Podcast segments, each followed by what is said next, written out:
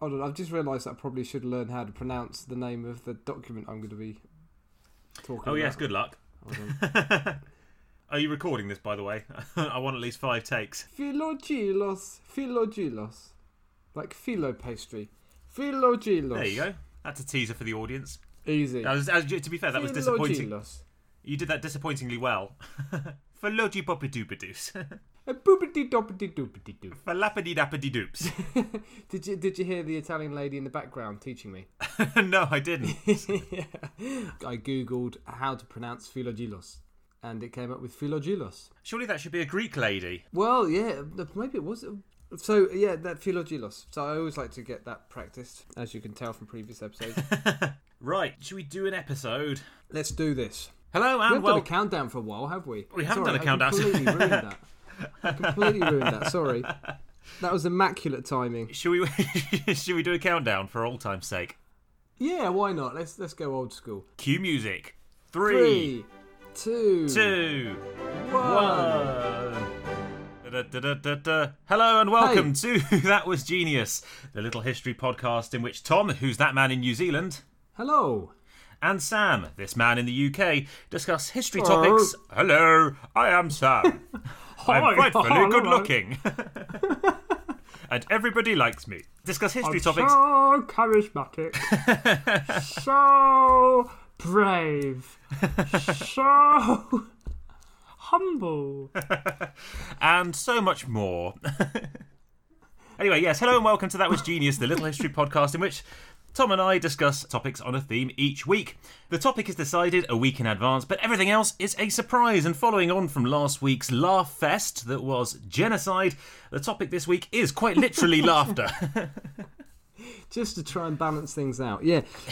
the ying to genocide's yang. Yeah, we have made life easy for ourselves this week because if we can't deliver something amusing to listeners this week, then what is the point?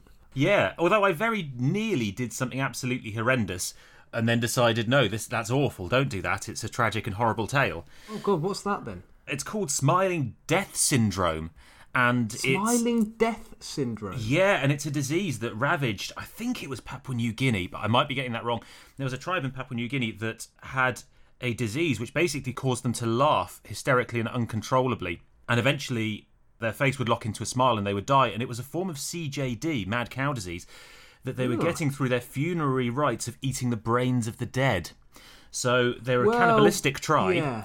And Don't eat the brains eat dead then. It's No, not rocket well- science. Well, that's the thing. When Australia, who who managed the this particular territory, said don't do this anymore, and they stopped doing it, basically the disease disappeared. But yeah, horrible. Yeah. I decided to do something much more fun because I because why would you do that in a topic about laughter? It's horrible. Yeah, what exactly? Why would you? Yeah, when given the opportunity to do something stupid and funny, why would you? Yeah, do something horrendous and depressing. So I corrected myself and found something. I'm going to put it out there. My story this week is absolutely hilarious. Fantastic. Well, I, I started with hilarity. I when I started pondering where I would go with this, I was inspired by that incident a couple of years ago when Prince Charles and Camilla Parker Bowles couldn't stop themselves sniggering at a performance of Inuit throat singing on a visit to Canada. Did you see that? I remember that. Yes. Um, and so I, I wanted to research inappropriate laughter in history. And within seconds, I came across something a little bit different, which is what I'm going to discuss today. Very, very easy bit of research this week. I stumbled across the world's oldest joke book almost immediately. Good. I I suspect we've told a few jokes from that over the course of this podcast. You say that, and it is remarkably modern with just a very classical twist to all of the jokes. I think you'll enjoy it. I say, I say, I say. Oedipus's mum's so fat. it's not far off. And the source, the source does all the joking. I don't have to think up anything funny. I've just all I've had to do is sift through twelve thousand words, which is quite a lot of, of a lot bad of jokes. jokes, and pick out the good ones. That's all I've had to do this week. Your poor wife. What do you think of this one? Fantastic. Well, I'm hoping for some uh, some good Victorian translations and Victorian accents of rude jokes. yeah, yes, yeah. There is a little bit of that. with some moustache twiddling. Well, likewise, my story is pretty much written itself. I've had to do very, very little this week. It's just a fun, silly story. Excellent, excellent. Well, that's set this up nicely, isn't it? Hasn't Um, it have just? we got anything incredibly amusing to flip? Do you know what, Tom? Yes, we have. Yes, we have. I've got sellotape.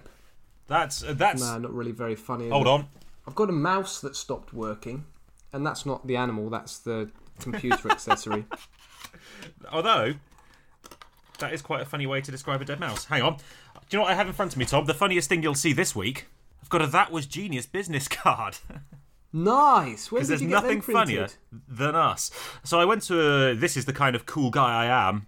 Yeah, ladies, I went to a podcast convention a couple of months ago, and and so I decided to have some cards printed off so that I could whore us out to other podcasts and potential sponsors and ting. How many did you get rid of? Um, quite. A, I think I got rid of about a hundred.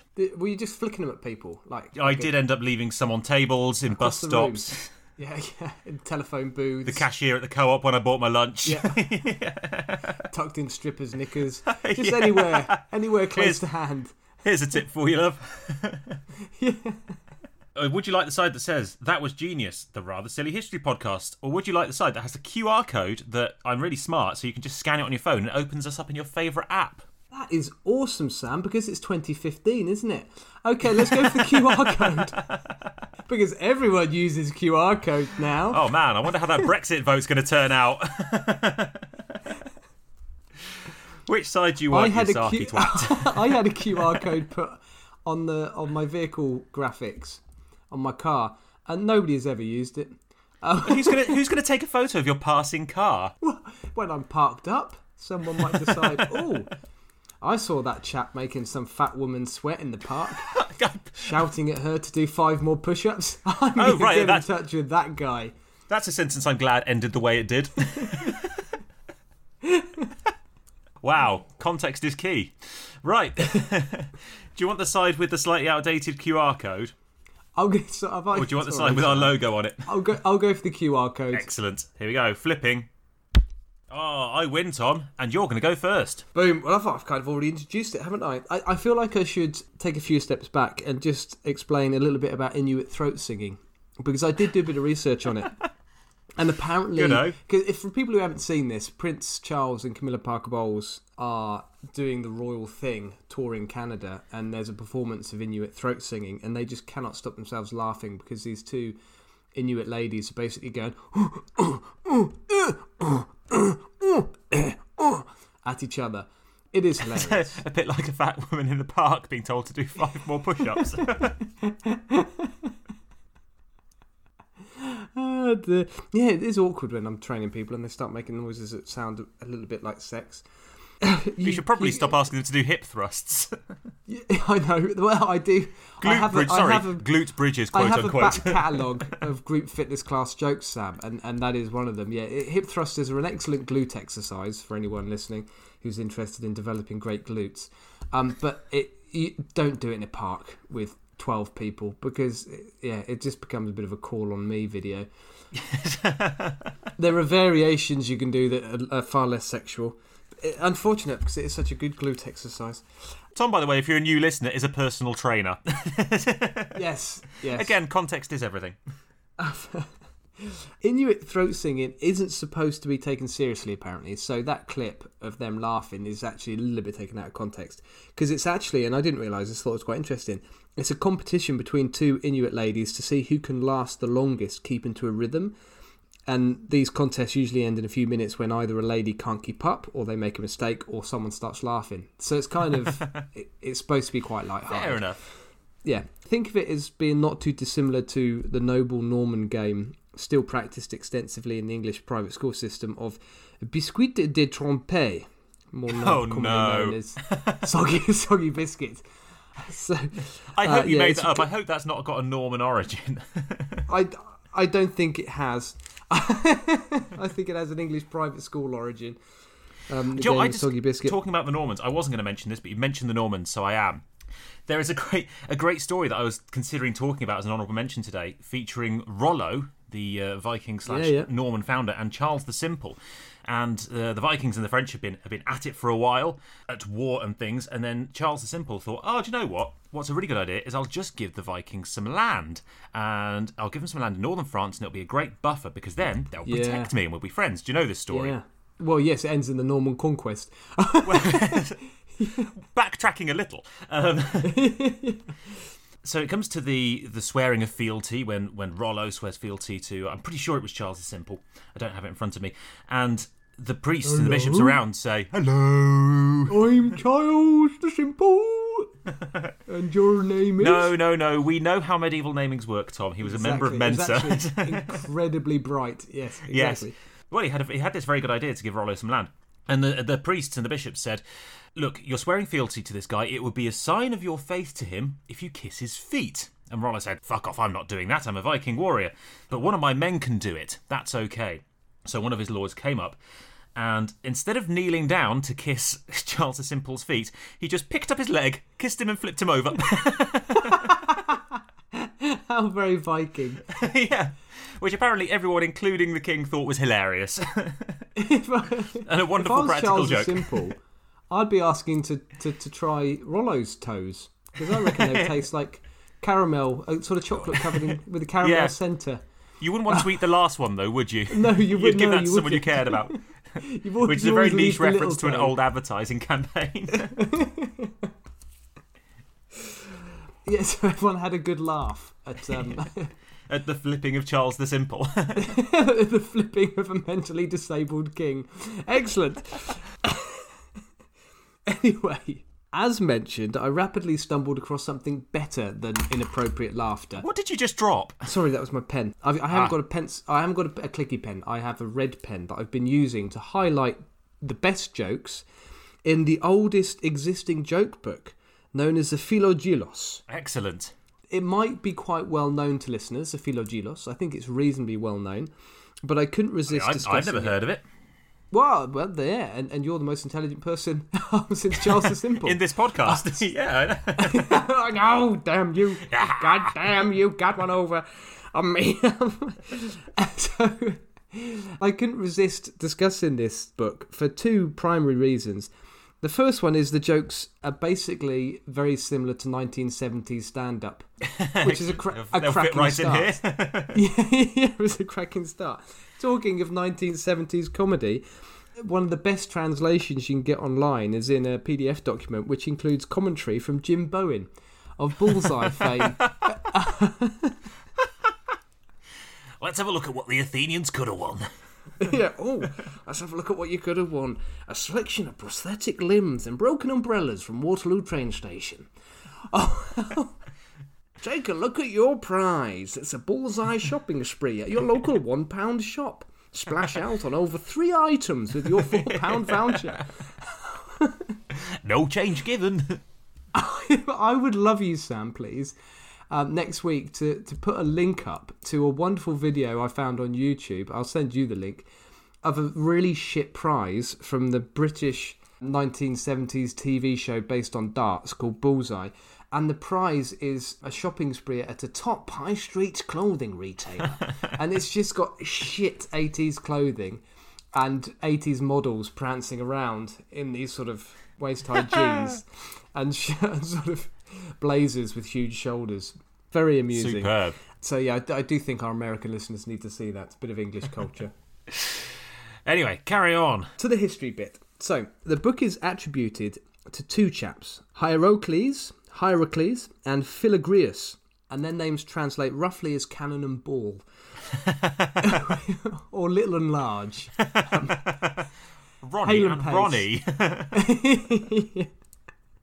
And again, I was wanting to make this less 1980s, 1970s British TV, and I couldn't think of any outdated comedy duos from the States that really haven't stood the, t- the test of time very well. And I'm sure there are some, but maybe our listeners can can let us know. Basically, Cannon and Ball and Little and Large are fairly well known average comedy pairings from the 70s that really haven't dated very well. The name Philogelos translates to love of laughter. So that's its literal translation Love of laughter. laughter. It's from around the 4th century AD and is, is from the Roman Empire, was originally written in Greek. Um, it survives in a couple of manuscripts that are the better part of a thousand years old, and there are a couple of translations as well. I've got a translation from 1919, so it has that sort of not not quite Victorian, uh, 1919, Edwardian, I suppose that would be, wouldn't it? But it adds this sort of slightly archaic commentary, which is quite amusing. Excellent. That probably only adds to the joy Yes, of it. exactly. The majority of the jokes are aimed at what are called scholasticos. Which School sounds kids. like a basically, yeah, base students. I mean, it's, it's, it sounds like a, a sort of Sounds American perfect. franchise football team, doesn't it? The San Andreas Scholasticos. Scholasticos sounds like a disability. Scholastic. Well, that's not. Yeah, that links nicely into what I was going to say, Sam, which is that the Scholasticos in this joke book are the butt of the majority of jokes. And it's the idea that these young men who spend too much time with their noses in books lose all common sense. That's all I'm going to say about it, Sam. I'm going to let the source do the rest of the talking. And as I've mentioned already, It's literally now 15 minutes of you reciting your favourite jokes. Exactly right. I, I've had to sift through a bad translation from 1919, 12,000 words worth, the majority of the jokes in it being crap. But I have managed to find some good ones. So let me start. I've probably got about 10 good ones, Sam. I, I narrowed it down to about, I, I had about 20 on the shortlist and narrowed it down to about 10 to 15. That's very kind of you. Let me start with this one. Quote A certain person meeting. Ah, I, I should point out, in this translation, these scholasticos are called pedants, young males. A certain person meeting a pedant said, The slave you sold me died. Wait, hold on, there's a difficulty in the translation. Let me do that again. All right, I was wondering if that was the punchline or not. you know, Dun, dun, dun, dun, dun. I'm gonna, I'm gonna come on to those in a moment. The ones that just make no sense. I say, I say, I say, my slave's so dead. Is this just the dead parrot sketch? You sold me a dead slave. He's not dead, he's just sleeping. You've jumped, Sam. That is Oh, remarkably. That's I'm that's sorry. remarkably clever of you because th- this joke in particular is seen as a the original dead parrot joke. Ah. A certain person meeting a pedant said, "The slave you sold me died." By the jests of Heracles, gods, replied the other. He never did such a thing when he was with me. And that's the joke. Hey. So it is basically it is the it's the same joke as the dead parrot sketch. Here's another joke. This is number Told nineteen. with expert comic timing. Looking at my wiggles, that was only a five second gap between joke and punchline. While the way you tell 'em, work Tom. out. I told you it was a difficult translation. Joke number 19. A pedant, seeing a flock of sparrows perching in a tree, spread out his cloak and shook the tree as though the sparrows would fall. There you go. That's kind of funny, isn't it? God, I hope they get better. Dong. Dong. That, that went very Edgar Allan Poe. It did, didn't it? Number 20. Raven. Where two pedants, after supper out, of politeness, escorted one another home in turn, and so did not get any sleep.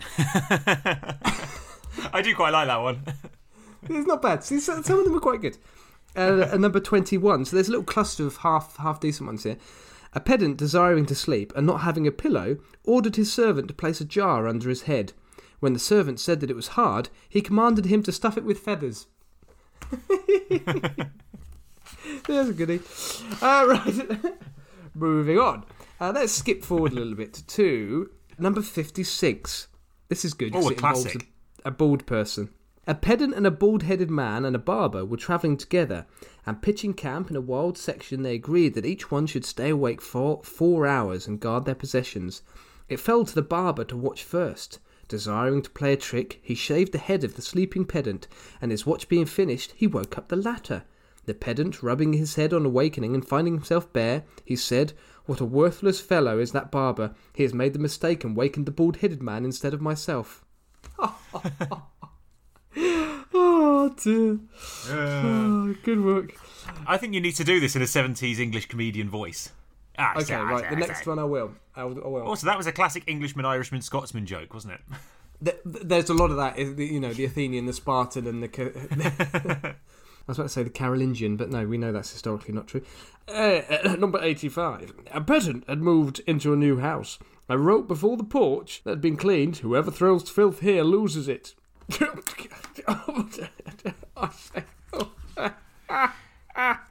Do that, do that, do that one again. I, I, I didn't quite pick up on that. It's Unless I just missed funny. it, it's not that funny. It's, no, it's just not very funny. A pedant Oh, had okay. moved into a new house and wrote before the porch that had been cleaned, quote, Whoever throws filth here loses it. Obviously, thus encouraging people to throw their filth on his porch because people don't want their filth. yes. Uh, yeah, good one, that. You are going to have to tell some good jokes to make up for these, you know. Mm. okay, we are, okay, we okay. are losing listeners left, right, and centre. Okay. the, the, the pub is en- is emptying quite rapidly. Why did I let you go first? Phew.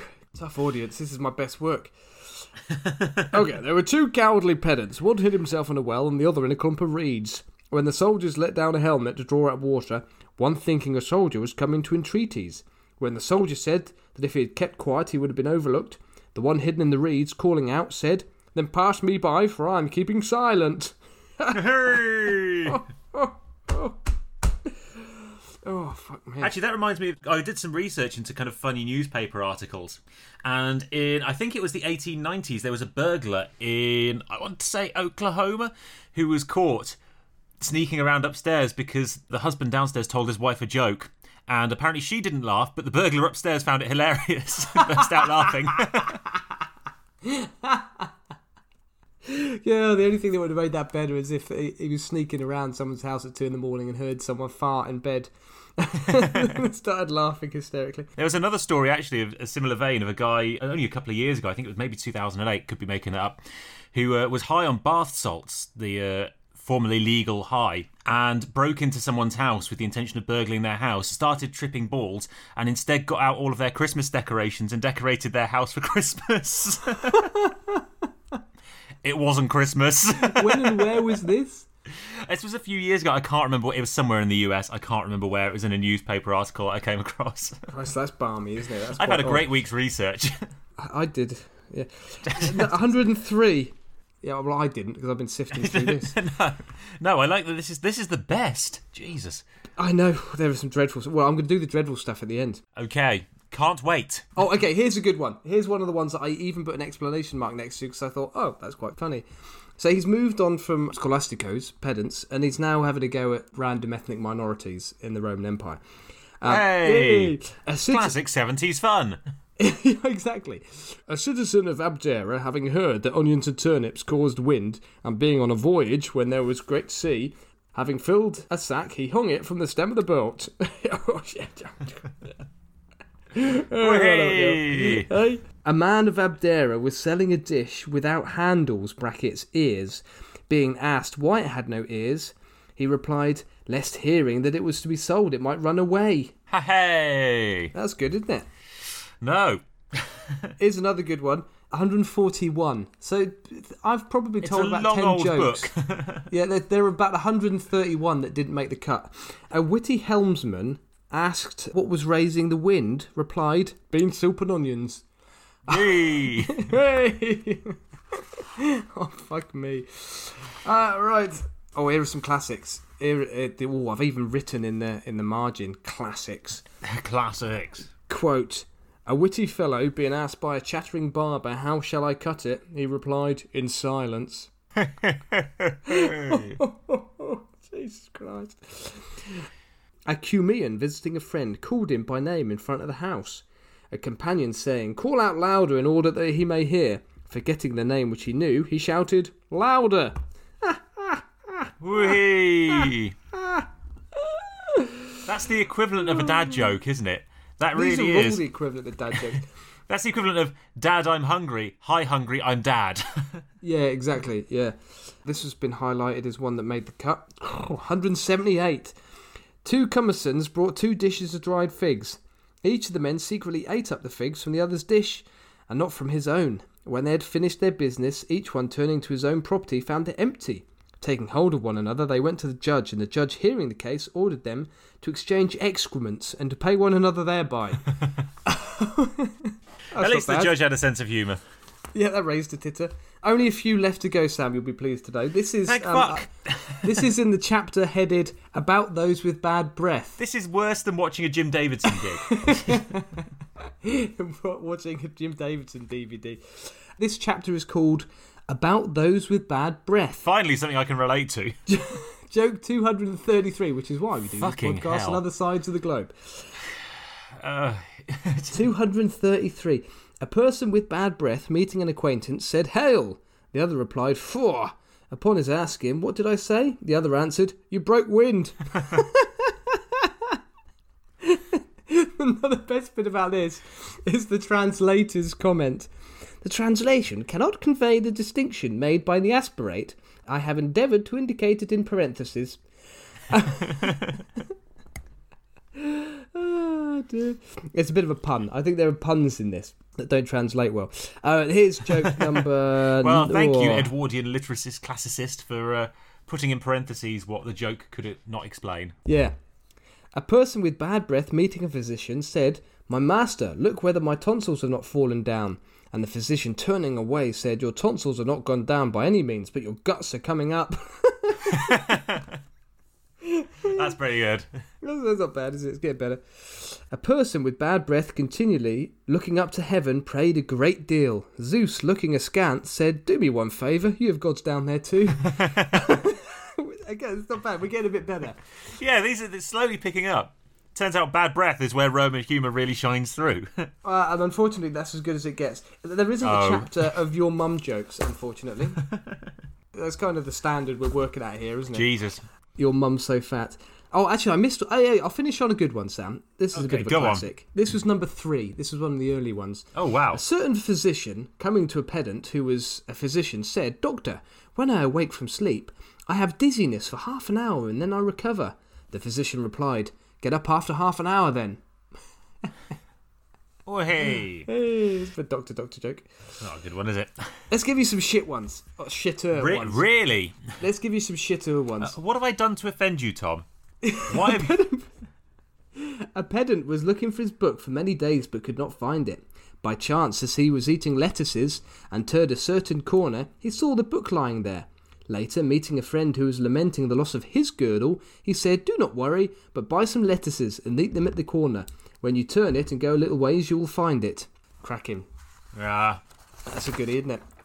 I've, I've gone for a lot here, Sam, so that you can cut out as many as you like. So this is going to be a very short be- section for you, then. gonna say, my Two jokes about bad breath and we're done. three minutes. Um, Wow, pedant Tom, I can't believe that your section lasted only two minutes and 35 seconds. A pedant was tying on some new sandals. When they squeaked, he paused and said, Do not squeak, or you, you will injure your two legs. Let me read that one out again, 'cause that's so good. A pedant was tying on some new sandals. When they squeaked, he paused and said, Do not squeak, or you will injure your two legs.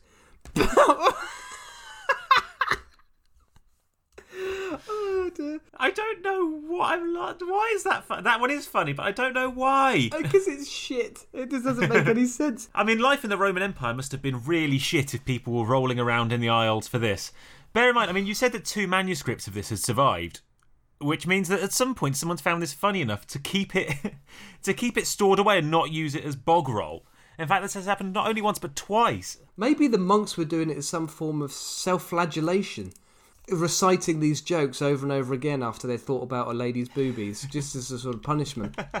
Speaking of monks having a sense of humour and self flagellation, there's another practical joke which I was going to mention and didn't, which is in the 1400s, and a monk called Thomas Betson found a slightly rotten apple and found a beetle and hid the beetle in the rotten apple and put it kind of like so the whole side was down, and then summoned the other monks and said, Behold!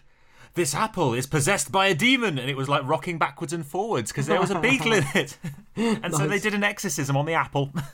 Nice! A pedant taking the character of a gladiator was playing before the house.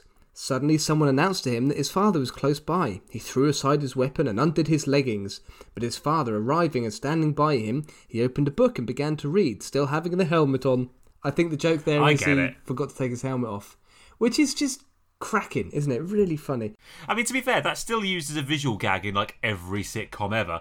When someone Yes. comes in, when someone comes in and someone's doing something they shouldn't, they kind of slide it away, but they've still got, I don't know, a little bit of semen around the corner of their mouth, whatever. we, we watch different sitcoms. Yes, yes. Uh, here's a nice little Edwardian translator's note. The joke is a trifle obscure. There we go. oh, good. How many people have, uh, have have tuned out so far? All of them. Just all of them. Everyone's gone. They're, they've all gone. We've never had such a thing happen. Oh, well, it, I think this might be the last one, Sam. Oh, thank Although- fuck. I suspect you Thank cut out fuck. quite a lot. When of will this end? An envious fellow, seeing his neighbour fighting with a wild beast, said to the guide, I wager on the bear. yep. That's not really a joke. It's just kind of cruel. I hope my neighbour gets killed, isn't it? By the bear. Yeah. yeah. The translators put in here, the text is hopelessly corrupt. I cannot understand why the guide should be standing idly by if the bear was overcoming his opponent. so even the Edwardian translator of this is struggling hopelessly to try and find any humour in it. And I would just like to point out, let me let me try and find how many jokes exactly were on were in here. Ah, it was some it was well in the two hundreds. And um, the ones that I just read out were the best. Wow. There are about 240 jokes in here, and I've read out the best ones. So, Sam, there you go. Fucking hell. So, I think it was uh, the famous Edward Gibbon who said that if he could choose a time to live, it would have been in the first century Roman Empire. Well, he obviously had no sense of humour because there really wasn't much going on. Yeah. That was the stand up comedy. I mean, you're talking about a time when hilarity ensued from throwing persecuted religious minorities to lions.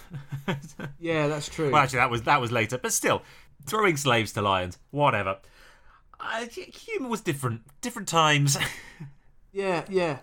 But at the same time, th- th- there's a trend. You, you can see some similarities in these jokes. you can. The same things have clearly been found funny for many, many, many years. People with bad breath and ethnic minorities. yeah. For example, I mean, all the pedant jokes are basically Irishman jokes, aren't they? yes, And every, Yeah, every pretty culture, much. every culture has its Irishman jokes. yes. Everyone has a, a minority who they Think of have think of think yes think are stupid. Yeah, and so they, they're always the butt of the jokes being done. For example, um, an Englishman, an Irishman, a Scotsman walk into a magical cave, and they find a big slide, and there's a sign saying, "All oh, this is my favourite joke from school. who fall down this slide shall land in whatever they desire, so long as they shout out what they desire on the way down the slide." And so the Englishman climbs to the top and says, "Oh, this is going to be great. I bet this won't work." And he goes down the slide, and as he's going down the slide, he shouts, "Gold!" And lo and behold, he lands in a pit of gold. And he thinks, "Christ, it did work." Although I have now broken my coccyx. yeah, yeah. The second man, uh, Scotsman goes up and goes, "Well, I'm going to have a go at this." And he slides down. And he shouts, "Diamonds!" And he lands in a pool of diamonds. I know that would hurt, wouldn't it? it's like standing on upturned Lego. yeah. The Irishman, who wasn't really paying attention, goes to the top and just thinks, "Oh, I like slides," and he slides down and he goes, "Whee!" Hey, There you that. Growing up in the 80s, that was my favourite joke at school. Classic primary school joke. yep. Well, I think I should hand over the reins to you, Sam. Because I mean, I don't know how you're going to follow that. To be honest, Oh, well, I'm going to have to wake myself up first. that was quite a warm-up act, really, wasn't it? that was qu- quite the opener, yes. We're at 52 minutes in the recording, so hopefully you can get a good 20 minutes rid of that. I think I can. Incidentally, audience, Tom will be going live at the Edinburgh Fringe Festival this year with with his t- with his tour. The old ones are the best. The oldest a collection ones of are his the best. yes, a collection of yes, that was the joke. A collection of historical humour. Beautiful jokes from the Roman Empire. Oh God. Well, Tom, in contrast to yours, I have found an absolute doozy today. I'm going to be talking about a practical joke so audacious it caused a national scandal and also caused London to grind to a halt for a day, as well as causing a lot of annoyance to pretty much everyone at the same time. Sounds good. Yeah, oh, it's it's brilliant. But first, I do have a couple of honourable mentions. As you can tell already by my interruptions, I've had a really good week for research. Firstly, honourable mention goes to the Roman Emperor Elagabalus. Elagabalus? Elagabalus. Is he a very late one? No, no, not at all. He uh, came to power in 218 AD. Ooh. So kind of a mid- middling, a middle-aged Roman. Like all Roman emperors, he was a measured sort of a chap. A lot of the Roman emperors weren't very measured. No. No, they weren't. That's part of the joke. Um, oh right, I see, I see. Sorry, sorry, I'm sorry. I've been, my head's been in this document for so long, I've lost my sense of humour. Sorry. yeah. So he was only 14 when he took the throne in 218 AD, and he liked to play fun, practical jokes. On one occasion, drowned a load of people under rose petals. Right. Uh, also, hi- liked to hire himself out as a prostitute for a joke. what? What? yeah. Who to? anyone, literally anyone who would pay him, he would sneak out and pretend to be a common prostitute. To drunk Brits yeah. on a stag do. What? He'd ride his chariot out to Amsterdam. They go, ha ha. Oh, the laugh's not really on me, is it? The laugh's on you because you're the one that's just sucked me off. hey, I'm the Roman Emperor. Turns out I'm the Roman Emperor. And I just sucked you off. Uh, you just bummed me, but I'm a Roman emperor. Yeah. Last laughs on you, just like all the seamen. It's a joke. It's a joke. A See what's funny funny? joke. You'd never, you'd never guess who told me this one. This, uh, it was a chap who wrote Philogreelus, or whatever it's called. The funny thing is, you've just given me two sesterci to suck you off, and now I've got two sesterci. I don't need it. That's my face on it, and that's you on my face. you know what's even funnier? I usually charge one sesterce. Ah, overcharged. yes. Anyway, in a, in a lighter moment when he wasn't literally whoring himself out, he invented the whoopee cushion, Tom. Did he? Yeah, he did. He uh, had some guests round for dinner one night and he had them all sit on inflated leather bags, which at inopportune moments during the evening he had his slaves come out and pull the plugs out. which is actually pretty funny. Sounds very much like spoilt fourteen-year-old brat who hasn't grown up, but has been. He's the emperor, so nobody's telling him off for Very much like- so. Yeah. Well, they didn't they didn't tell him off, but they did kill him after four years. He was assassinated in 222 AD, uh, age 18. So he clearly pissed enough people off. the whoopee cushion was funny the first time. by the by the fiftieth time, it's like, no, Brutus, you sit sit on the sit on the cushion. Oh, please, Emperor, I don't want to. We've done this five times already tonight. No, eh, no, You sit not- on the cushion. Sit on the cushion. It's really, really funny. It's very comfortable. You'll like it. Sit on the cushion. I am the Emperor, and I am telling you to sit on the cushion. Gaius, Gaius, go and put out the plug. Go on, do it now. What's that, Brutus? You don't find it funny? Do you not find me funny, Brutus? Yes, Emperor. Yes, Emperor, I find you. Ha ha ha ha. Very, very funny. Could I go home now? My my my wife's been wondering where I am for the last five days. you think I'm funny, do you? You think your emperor's funny? Am Am I I like a to you? clown? am I? Am I like a clown to you? Am Do I look like a clown? Hmm, well, Do I'm you see sure me laughing? this. Hmm. Be very careful when you open your cupboards tonight, Brutus. so my next honorable mention is for, I think, genuinely one of the greatest biological warfare pranks of all time. Which is better than it sounds. It's not a fart in a can, Tom. It's a giant shit on the lawn. Giant shit on the lawn. In yeah, in the late 1790s, I'm uh, not sure exactly when, an Oxford University geology student called William Buckland was experimenting with guano. Or batshit. Anyone who's ever watched Ace Ventura: Pet Detective 2 will uh, will know very much what guano is. Is that different to guava? Guava is a fruit. Guano is batshit. it's what bats would eat, possibly. Don't eat guava. No, do eat guava. Do don't eat guava. guana. Don't eat guano. Don't eat guano. Yeah, okay. Although actually, William Buckland did uh, he he is recorded as having eaten guano on several occasions. He uh, was very good at examining poo by eating it and telling you what it was what it was from. Anyway, eventually. Lucky, lucky he wasn't part of the university rugby team because they would Oh, have had a whale of a time with Oh, him. but he was. Yeah.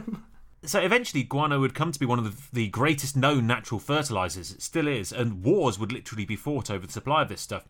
But right now, it was just being discovered by the Europeans. And so one night, having got hold of a big bag of the stuff, Buckland snuck out and painted the word guano in huge letters on Tom Quad, which is the big, immaculately, immaculately kept lawn in front of Oxford's Christ Church College. The next morning, the college staff very quickly noticed that someone had dumped a massive bag of shit on the lawn and very quickly cleared away the poo. But even after just a few hours on the lawn, the fertiliser was so effective that for the next several years, the grass where guano cock. had. Yeah, massive knob and balls. well, yes, pretty much. Missed opportunity. Well, for the next few years, the word guano grew three times as fast as everything else on the lawn. so, Wow. so every couple of weeks, the word would visibly reappear in several foot high letters on this lawn. The groundsman was like, bloody. And the groundsman had to go and re-snip the word shit. today, I've had the lawnmower out. yeah, had to go and re-snip the word batshit off the lawn. I've been shitting all over the fucking rest of the lawn for three Yeah. weeks now to try and fertilise. It's still not fucking growing. Well, they did. They tried literally everything, including fertilising the rest of the lawn so it all grew quicker, but nothing was as efficient as guano. And they couldn't get hold of any more of it. So the only way they could have gotten rid of these giant letters would be to dig out a giant patch of the lawn and reseed it, which the groundskeeper couldn't bear to do. So for the next few years, a giant batshit on the lawn appeared every two weeks, Nice. which is a brilliant practical joke. It did miss the opportunity of just doing a big cock and balls. He did. I'd like to think that being an educated man, he was slightly above that, but I suspect he wasn't. No. I suspect he was just out to prove the fertilizing properties of the product guano, which actually, I mean, it worked. yeah, it, it seems it sounds like it worked very, very well. yeah, absolutely. It would be like drawing baby bio in giant letters on a cricket pitch these days. It reminded me, and I, I may have regaled everyone with this hilarious anecdote on a previous occasion. I must have been about 14 at school, and we helped, we were asked to help the local sort of charitable organisation to go and plant daffodils. I haven't heard the story, Tom, but I think I know where it's going. exactly. And um, me, and some, me and some of my friends were very enthusiastic about collecting up lots of daffodil bulbs to plant because we, we positioned ourselves along the main road into my hometown in the UK and planted swear words in all the daffodils. And it's a slow burning joke, isn't it? Because you've got to wait for It spring for it to, for for ass cheese to appear in the oh, daffodils. but, it's- but so worth it. and you can only see it from the top deck of a bus. Which is where all the kids are, so clearly. ass cheese. so yes, great minds think alike. Excellent. See, humour never changes, does it? The same things are funny years later. Exactly. Bat shit and arse cheese. Yep. So anyway, Tom, on to my main story for today. And genuinely, I think this is one of the favourite historical happenings I've ever talked about on this podcast. Hmm. it's it's the Berners Street hoax of November 26th, 1810. Have you ever heard of this, Tom? No, I haven't. This practical joke. It's very, very good. Now, for background, by 1810, London was the biggest and wealthiest city in Europe by quite some margin, and probably up there among the biggest and wealthiest in the world. Had a population of over a million and was the hub for trade and industry. You could buy or hire pretty much anything or anyone you liked. And this hoax involves someone who did hire anyone and anything. And a woman, an innocent victim, Ah, who very much. Surprise! It's the Emperor! it's me! I've just cleaned all your toilets, and guess what? I'm the Emperor! Ha ha! Oh, thanks for cleaning the toilets. That's nice of you. The laugh's on you! Okay. Because I'm the Emperor, but I cleaned your toilet! That is funny! I did it for free! Ha ha ha! How embarrassing for you! Do you know what the problem is? Audiences today, Tom, they just don't get humour. so, yes, anyway, so getting back to this story, this story involves someone who did hire anything and everything, and a woman who very much did not.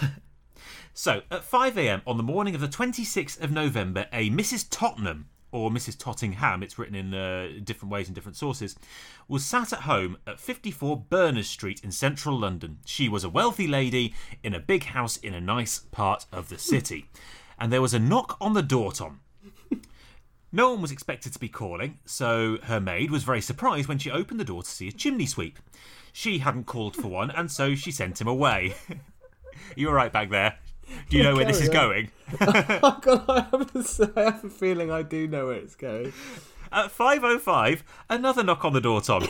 It's, a, it's another chimney sweep. And another, and another, and another. Once 12 chimney sweeps had turned up and been turned away, And started reciting Chim Chimney. Berners Street, stepping time, Berners Street, stepping time. time. Don't need a reason, don't need a rhyme, Berners Street, stepping time. What is this? Why is my street outside my house turned into a Mary Poppins recital group? yes. Chim chimney, chim chimney, chim chim chiroo. I've got a dozen sweeps for you. so once How the many chimneys do you have? None. Fuck off. and the rest of you. so, once 12 chimney sweeps had turned up and been sent away, Tom, danced back down the street. Yeah. the merchants began to arrive. Right. Here's a quote from the London Annual Register. Wagons laden with coals from the Paddington's wharves arrived, upholsterers' goods in cartloads, organs, pianofortes, linen, jewellery, and every other description of furniture. Right. Now, Tom, none of this had been ordered, but every single person was turning up with a letter requesting their presence. and there were more, Tom. And more and more and more tradesmen began to turn up at the door of this random woman. Quote Six men bearing a church organ, wine porters with permits, barbers pardon? with their wigs, and opticians with various articles of trade. Right. Several cake makers turned up, Tom, each of whom had made a wedding cake. A hundred bakers turned up with 500 This is- raspberry tarts. This just sounded like a Disney film. it is, isn't it? It's very Fantasia. A load of doctors were called in, each to deal with a number of increasingly serious ailments. And as soon as one turned up and went, the next one arrived, followed by a priest to give the lady of the house her last rites, and after him, a funeral cortege with a made to measure coffin. Weird. And what? A dozen pianos were delivered. Portrait artists arrived, Tom. Dentists arrived. People turned up with live chickens, and someone herded several cows up the road. Why has this not been turned into a musical? oh, well, that's a very good point, Tom, and we'll come to that later. But it really should should be. It really should be, yeah. Be my guest, uh, be my guest. Bring your organs and your chests. I am very, very poorly, and I need a portrait oily. Bring Are ten you a doctors, pri- bring ten doctors. and a wig for my hotels who have just been delivered to me from a man in Normandy. And I have 60 cakes. Bring your friends and their dates. We will have a lovely party all the night. No one of you are invited, but come in or shite. Be my guest, be my guest, be my guest. Have you finished? I have. I thought that was rather good considering I made it up on the spot. It was beautiful. it was beautiful. So, after the tradesmen had all turned up, Tom, the great and good of London started to arrive. all called at the address to meet with the lady of the house at her request. And because it was a nice part of London and therefore she was clearly a lady of means, all of the people who'd been invited turned up. The governor of the Bank of England arrived. That's a lot of cups of tea. The poor. That's a lot of cups of tea for the maid to make. Unfortunately, someone had just delivered 500 china, china cups and an 10 entire clipper's tea worth leaves. of tea. Yeah. So, not only the governor of the Bank of And England, the- sixteen slaves that she could use to do it. yeah, the Duke of York turned up. Tom, the Lord Mayor of London turned up. The Archbishop of Canterbury arrived at the door. What did? How could you persuade these people to turn up? because she was a, a, a well-known lady of means and she'd sent a letter requesting their urgent attendance on a, on a matter of business and because it was a nice part of london uh, all of these people kind of lived two or three doors up They all will pop by. and just thought and thought they'd pop by and so all of these people turned up and all of them were clamouring to get through the traffic of whoever all of these other people in the street were they're to all, get to their all walking along the street saying, "What the fuck is going on here?" Yeah. Seventeen pigs have just walked past. Yes, absolutely. There was a huge, huge traffic jam, and none of these people knew that the others had all arrived to get to the same house. So everyone was basically just there was a huge fight trying to get to this poor woman's front door. In all, almost every single tradesman in London had been called out by some stranger to 54 Berners Street. Mrs. Tottenham was absolutely terrified, understandably, and locked herself inside, as presumably was her maid. Everyone outside was furious, and literally almost every cart, hackney carriage, and professional in London was packed into one small street, and no one could move an inch. And obviously, at this point, thousands of people came out to watch, which didn't help either. Eventually, the police had to be called in to cordon off almost all of central London. Meanwhile, According to the London's burglars were having a whale of a time. All the police. No, all because they'd all been called. They'd all been called to Berners Street on the tip off that the lady was on holiday. well, yeah, I imagine they probably probably did have The a field burglar day. bill outfits. Black and white stripes, bags of swag. That's an eye toothbrush. I'll have that. yeah, yeah. So, according to the London Morning Post, quote, every officer that could be mustered was enlisted to disperse the people, and they were placed at the corners of Berners Street to prevent more tradespeople from advancing towards the house with goods. The street wasn't cleared until a late hour, as servants of every denomination wanting places began to assemble at five o'clock. So it turns out that not only had they written letters to every tradesperson in London, they'd also put out job adverts saying that oh, there was a great. position going. so after all of the tradespeople had piled in, all of the great and good of London, 500 unemployed people turned up wanting a job. Fought their way through the elephants, yeah, yeah, the circus that had rocked up. the wedding cakes. yeah. yeah. So, quote again, it turned out that letters had been written to the different tradespeople which stated recommendations from persons of quality, saying basically, please come to this house and deliver XYZ to us. A reward has been offered for the apprehension of the author of this criminal hoax. so, all of this had been carefully choreographed to make sure that different people turned up at different times through the day to cause maximum disruption and hilarity. and when the police investigated, it turns out that someone had printed thousands of identical calling cards that just had blank spaces for the name, profession, and goods that had been requested. They'd simply filled them in and sent them off around the city, presumably at huge cost in money and time to themselves to have all of these printed and delivered. Oh, but worth A it. lot of work, a lot of work for a prank on a poor random woman. Where was this person observing it from? Because uh, surely you'd have to observe it to enjoy it. Well, yes, the perpetrator who was eventually found, and we'll come on to that, ha- was watching from a room across the road. and no, no one could work out who'd done it or why. The newspapers for the next few weeks were rocked by rumour and scandal about the hoax. There was apparently some political intrigue linking all of the dignitaries who turned up. There was some kind of fraud at the bank that various people had been involved in. And they'd showed up in the order in which things were unfolding at the bank. There was apparently some greater message spelt out from what had been ordered and who had turned up when, and there was some code to it all.